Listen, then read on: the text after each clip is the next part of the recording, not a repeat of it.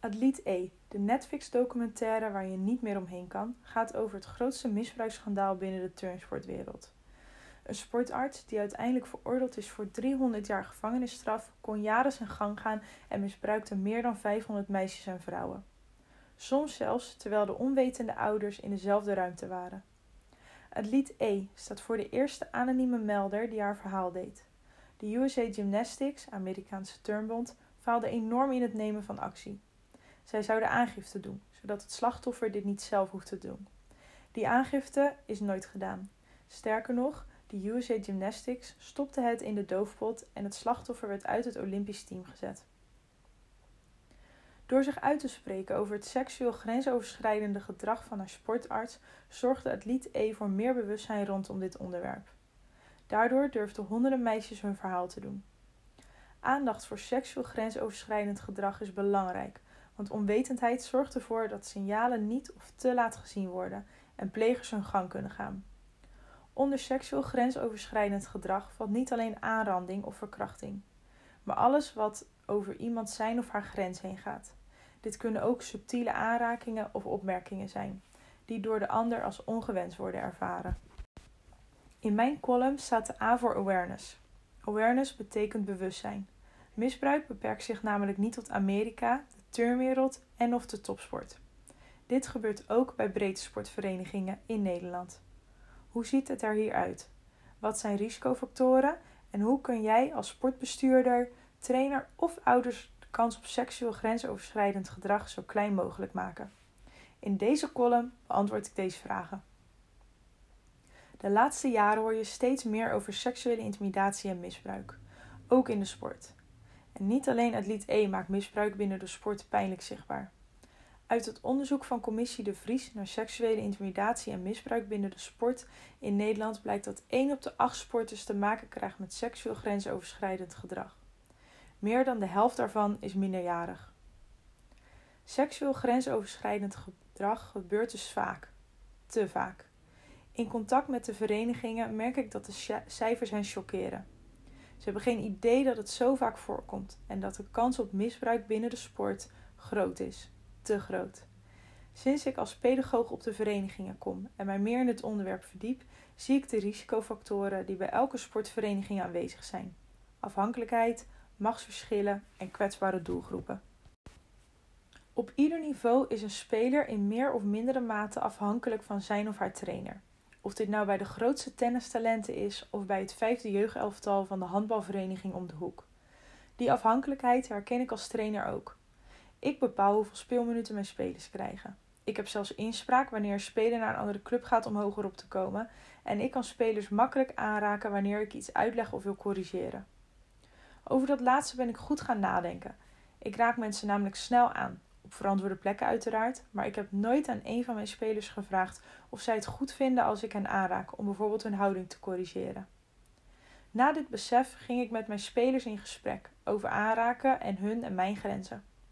Het betekent namelijk niet dat we elke vorm van aanraken paniekerig moeten vermijden.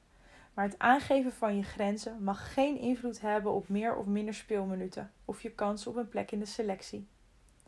Kijk regelmatig kritisch naar of je jouw positie als trainer verantwoordelijk invult. Jij zorgt namelijk voor een veilig of onveilig sportklimaat voor jouw spelers en dat is een grote verantwoordelijkheid. Die afhankelijkheid brengt automatisch ook een machtsverschil met zich mee. Machtsverhoudingen ontstaan bijvoorbeeld door verschil in leeftijd en positie. Denk aan trainer en sporter, jongere, oudere sporter en ervaren, onervaren sporter. Dat er machtsverschillen zijn is niet meteen een probleem. Het is fijn om een oudere trainer op de groep te hebben staan. Bedenk maar eens wat er gebeurt als je een groep achtjarigen door een andere achtjarige laat trainen. Dat zorgt ook voor onveilige situaties. Het gaat er dus om op wat voor manier er wordt omgegaan met dat machtsverschil. Bij seksuele intimidatie en of misbruik is altijd sprake van een machtsverschil tussen pleger en slachtoffer, waarbij de pleger misbruik maakt van zijn machtspositie. Blijf kritisch naar jezelf als trainer en wees als bestuur kritisch naar hoe jouw trainers voor de groep staan. Centrum Veilige Sport werkt aan preventie van grensoverschrijdend gedrag en is in Nederland het advies en meldpunt wanneer iets misgaat. De meldingen die Centrum Veilige Sport binnenkrijgt zijn nog maar het topje van de ijsberg. Naar schatting krijgt 1 op de 8 sporters te maken met seksuele intimidatie. De meerderheid hiervan zijn kinderen onder de 16 jaar. Kinderen zijn, net als sporters met een beperking, LHBTI, en topsporters extra kwetsbare groepen. Dat kan zijn omdat zij niet capabel zijn om zich te verweren, geen nee durven te zeggen tegen volwassenen of gewend zijn om over hun eigen grenzen heen te gaan. Zeker jonge kinderen en kinderen weten soms niet wat gepast en ongepast gedrag is. Zo gaf ik eens training aan een groep jongens en meisjes, waarin een meisje een shirtje droeg met pailletten die je twee kanten op kon vegen. Zo ontstonden verschillende printjes. Een jongetje vond dit erg interessant en wreef aan haar shirtje. Het meisje vertelde mij dat ze het niet leuk vond dat hij haar daar aanraakte. Het ging hier om kinderen van 6, 7 jaar en de jongen raakte het meisje niet bewust op die plek aan. Maar zij gaf haar grenzen aan en dat dien je als trainer en medesporter altijd te respecteren. Of er nou wel of geen kwade bedoelingen in het spel zijn. Als trainer kun je zo'n moment aangrijpen om het onderwerp grenzen binnen jouw spelersgroep te bespreken. Jouw vrijheid houdt op waar de ander zijn grens aan geeft. Dat is de basis om op een veilige en positieve manier met elkaar om te gaan. Bij kwetsbare doelgroepen moet dus extra aandacht worden besteed aan veiligheid. Wat kan jij als trainer, ouder of bestuurder doen en welke lessen kunnen we uit Atleet E halen? Hieronder volgt een lijstje met dingen die je als trainer, ouders, verzorgers en bestuur kan doen. Wil je meer informatie over bepaalde dingen? Er staan doorkliklinkjes uh, in de tekst van de column. Als trainer sta je stil bij de relatie die je met je sporter hebt, hoe je omgaat met fysiek contact en hun privacy. Hanteer jij altijd het vier-ogen-principe? En ga eens na in welke mate je je mengt in het privéleven van de sporter. Denk aan het volgen op social media.